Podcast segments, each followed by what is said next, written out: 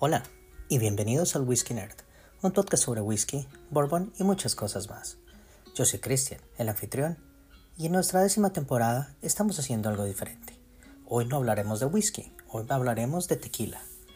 De Milagro Tequila, una gran marca de tequila tradicional hecho en México.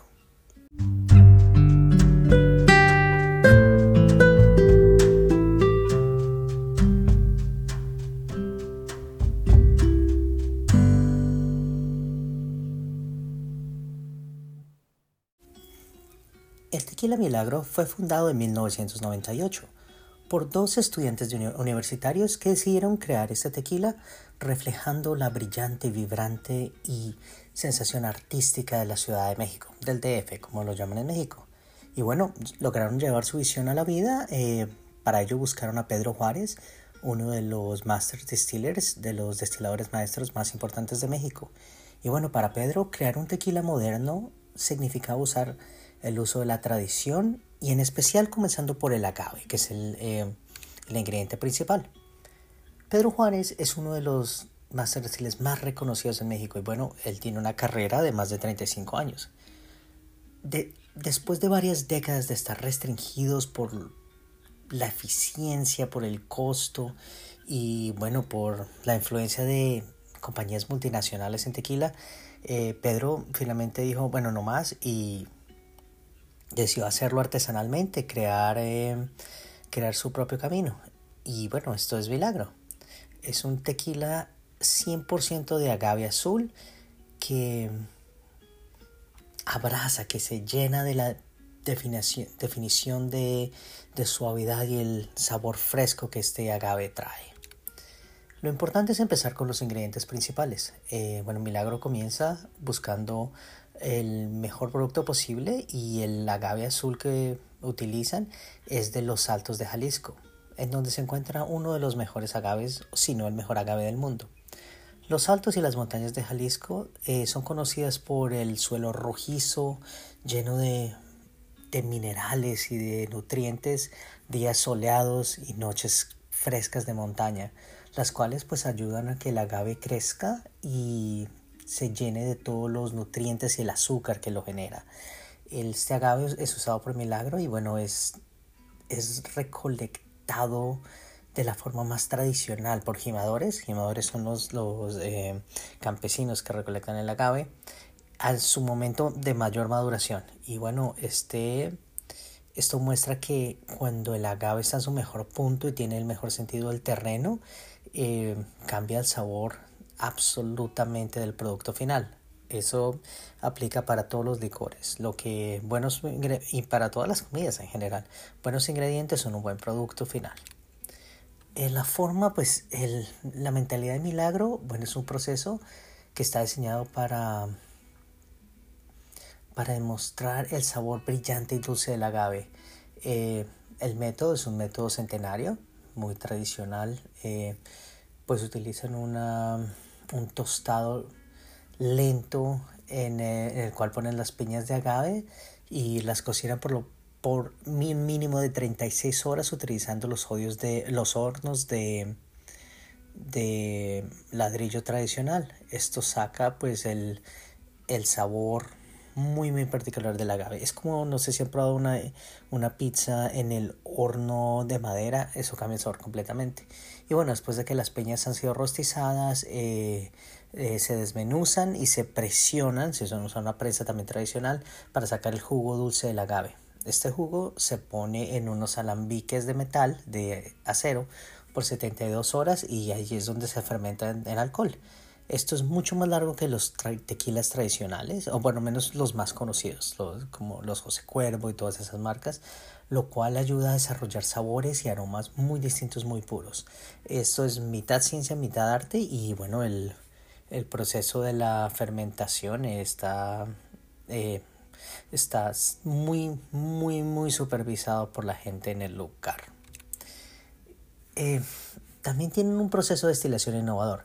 Eh, Milagros tiene destilación doble y en lugar de usar solo un tipo de alambiques de destilación, como la gran, gran mayoría de compañías de tequila lo hacen, eh, Milagro usa dos tipos de alambiques, el de, el de pot, como el redondito, y el de columna. La primera destilación es, en el pot still, el, alambique redondo, el cual captura el sabor fresco y dulce de la planta de agave. Esto es, eh, en este momento el líquido todavía está muy, como muy en bruto y así es como se sabe que los tequilas son duros y son difíciles de tomar. En este proceso podríamos decir que es muy similar a lo que se usa en el, en el whisky irlandés, que todo es pot still, aunque el whisky irlandés es triple destilación. entonces la primera es la destilación en pot, que pues lo hacen en este alambique, y la segunda es una destilación en columna, es decir, muy similar a lo que se hace con el bourbon, en el cual el, el líquido pues se segmenta en formas mucho más ligeras y saca todas estas notas brillantes e importantes que, que logran generar que Milagro sea pues el licor de calidad que es.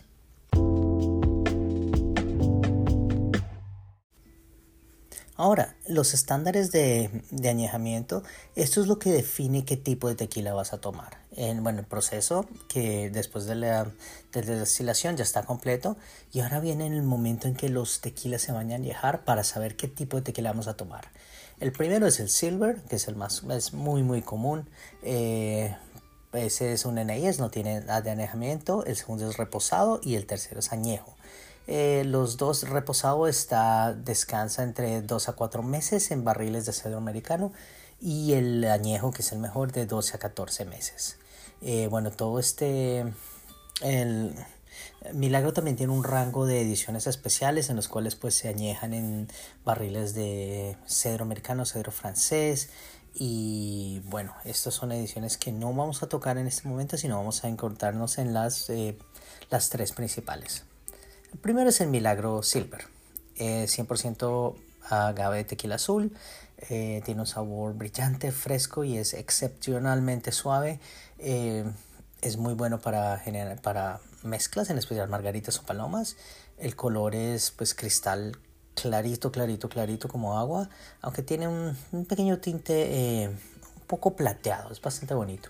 El aroma es eh, a limón, citro, eh, frutos cítricos y pimienta negra.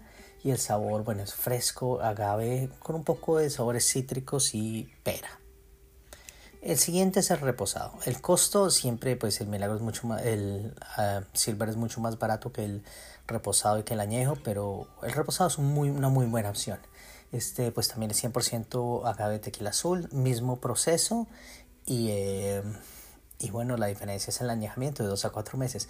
Este se vuelve mucho más amarillo y nosotros en el episodio en inglés, que lo hizo Cristina, tomamos unas palomas, que es una, un cóctel tradicional mexicano que viene con eh, un poco de jugo de lima y, eh, bueno, de limón verde y soda de toronja, que es muy, muy refrescante. El color de este es, eh, es, brillante como heno o como paja dorada y, notas pues bastante amarillas. El aroma es distinto, mucho más desarrollado. Tiene vainilla, caramelo y como especies de cocinar.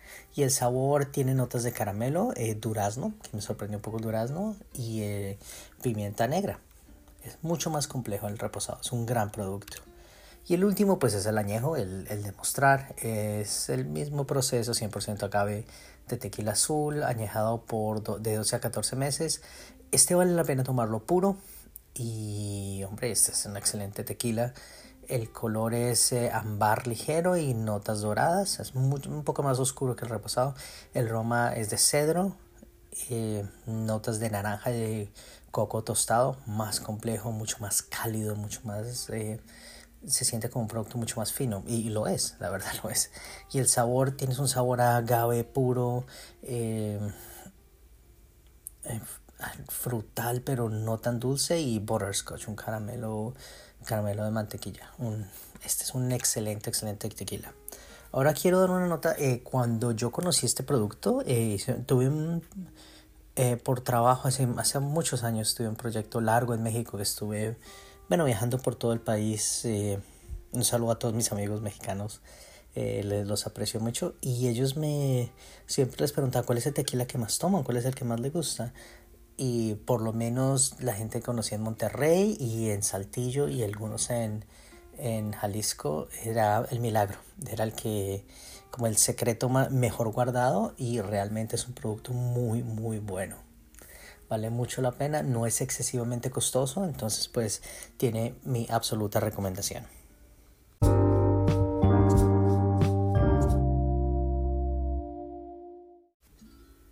Bueno, con esto acabamos el episodio de hoy. Eh, coméntenme si les gustan esos episodios que no son necesariamente de whisky, pero pues a mí me parece interesante aprender sobre otros licores y otros productos en general. No necesariamente tiene que ser alcohol.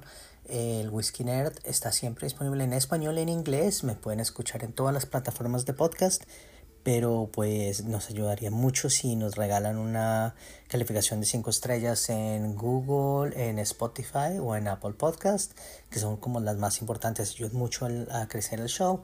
También tenemos una página en Instagram, el, em, el handle es arroba el whisky nerd, una sola palabra, whisky de la forma americana, W-H-I-S-K-E-Y.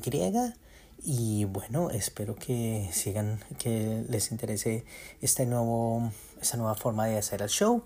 Eh, vienen varias sorpresas y estoy muy emocionado por la próxima semana. Espero que sean muy felices. Muchas gracias por la preferencia y salud.